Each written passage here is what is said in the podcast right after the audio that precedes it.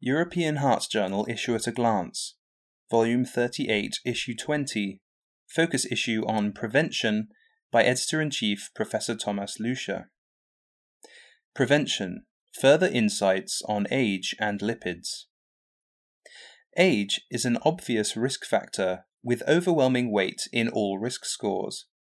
Recent basic research showed that aging is a genetic process facilitated by some genes, such as those encoding for the adaptor protein P66SHC, and delayed by other genes, such as those encoding for proteins of the sirtuin family.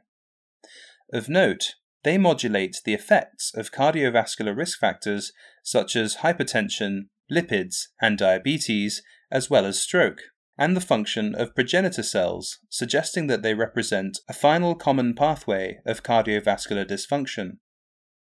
Although anti aging genetic and pharmacological strategies are on the horizon, it will take years until effective approaches reach clinical practice. However, in risk assessment for preventive measures, age is already of crucial importance. This focus issue on prevention begins with two current opinion articles.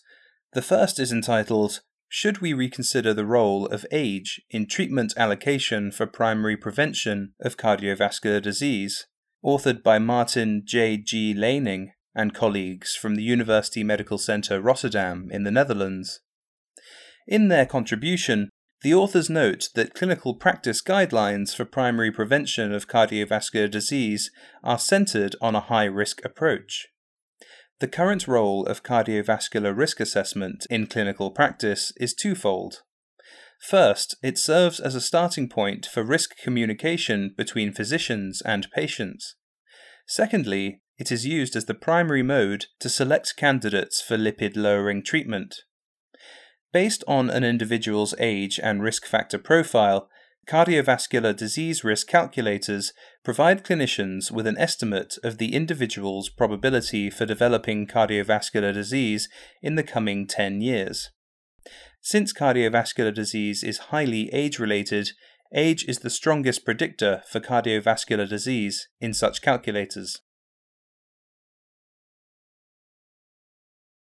Rod Jackson and colleagues from Auckland University in New Zealand respond in their contribution Should we reconsider the role of age in treatment allocation for primary prevention of cardiovascular disease? No, but we can improve risk communication metrics. They note that the opinion piece by Leening and colleagues represents one of the two main opposing views on the role of age in cardiovascular disease risk prediction scores and for determining risk reducing treatment thresholds. They raise concerns about the dominance of age in cardiovascular disease risk prediction scores and propose the use of two new risk metrics that do not rely on age.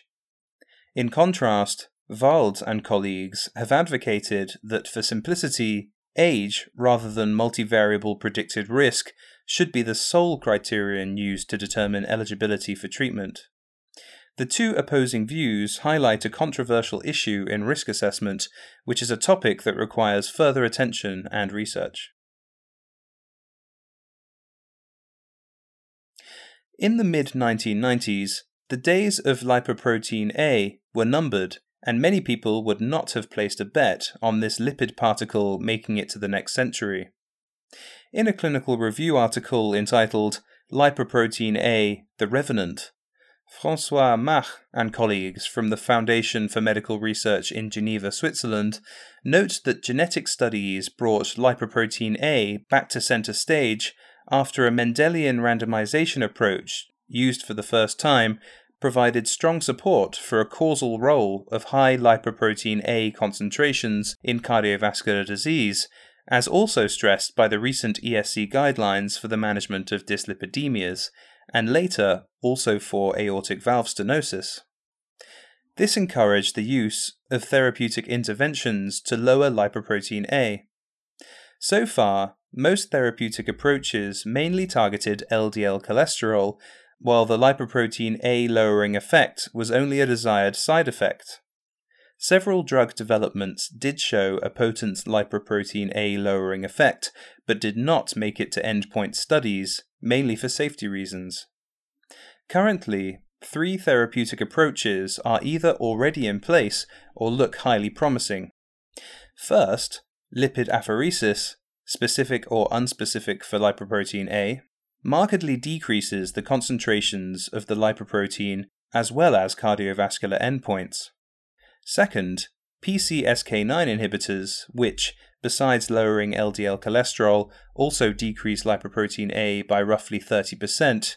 And third, antisense therapy targeting apolipoprotein A, which has shown to specifically lower lipoprotein A concentrations by up to 90% in phase 1 and 2 trials without influencing other lipids. Until the results of phase 3 outcome studies are available for antisense therapy, we will have to exercise patience, but can be optimistic as we have never had the tools we have now to prove Koch's extrapolated postulate that lowering high lipoprotein A concentrations might be protective against cardiovascular disease. In a research paper entitled Apheresis as Novel Treatment for Refractory Angina with Raised Lipoprotein A, a randomized controlled crossover trial, Dudley J. Pennell and colleagues from the Royal Brompton Hospital in London, UK, determined the impact of lipoprotein apheresis in 20 patients with refractory angina and raised lipoprotein A above 500 mg per litre on the primary endpoint of quantitative myocardial perfusion, as well as secondary endpoints including atheroma burden, exercise capacity, symptoms, and quality of life. They conducted a single blinded, randomized controlled trial of three months of blinded weekly lipoprotein apheresis, or sham, followed by crossover. Myocardial perfusion reserve increased by 63% with apheresis. Apheresis also improved atherosclerotic burden as assessed by total carotid wall volume, exercise capacity by the 6 minute walk test, as well as four of five domains of the Seattle Angina Questionnaire and Quality of Life Physician Component Summary by the Short Form 36 survey. The authors conclude that lipoprotein apheresis may represent an effective novel treatment for patients with refractory angina and raised lipoprotein A. The clinical implications of their findings are discussed in an editorial by Arnold von Eckardstein from the University Hospital in Zurich, Switzerland. Not only high levels of lipoprotein A are genetic, but more commonly, even mutations of the LDL receptor and of proprotein convertase subtilisin slash kexin type 9 or PCSK9.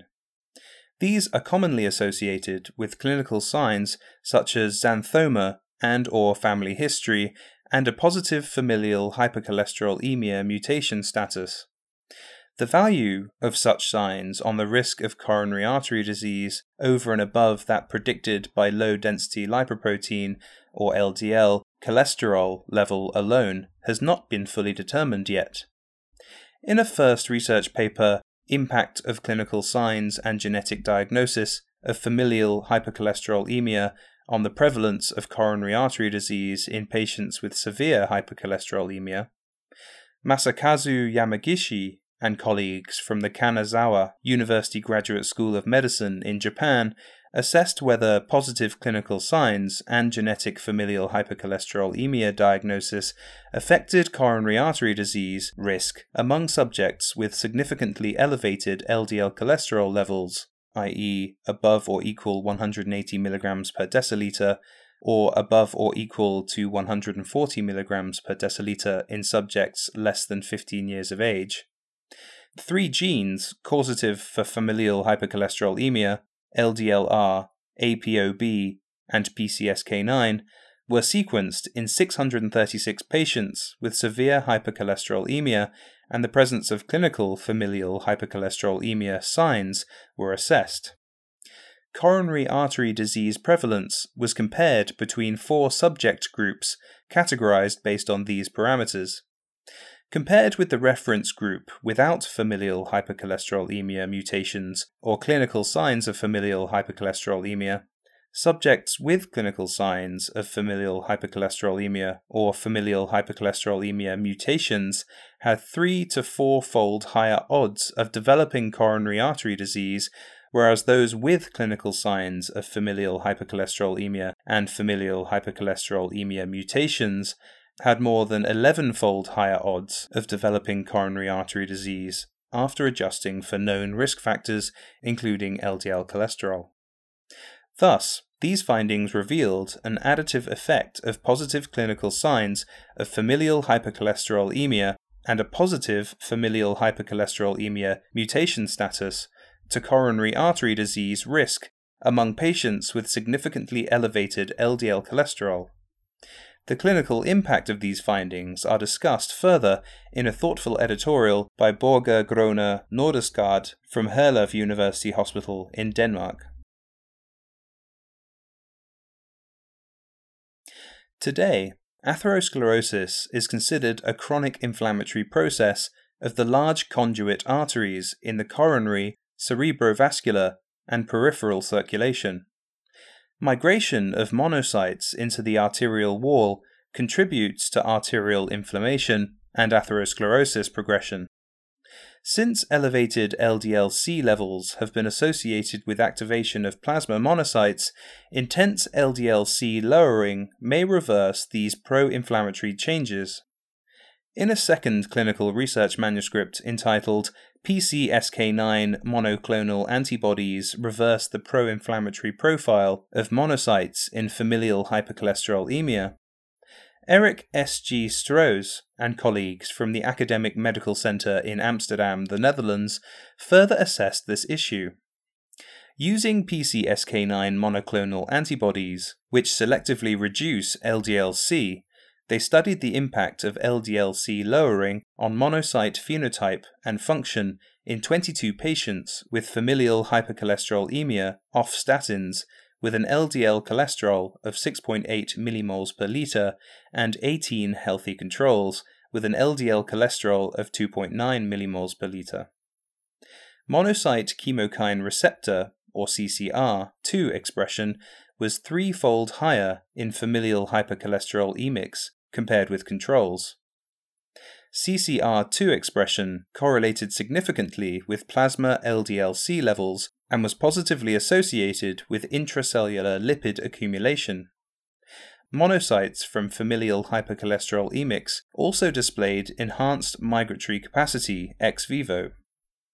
After 24 weeks of PCSK9 monoclonal antibody treatment, plasma LDL-C was reduced by 49%, which coincided with reduced intracellular lipid accumulation and reduced CCR2 expression.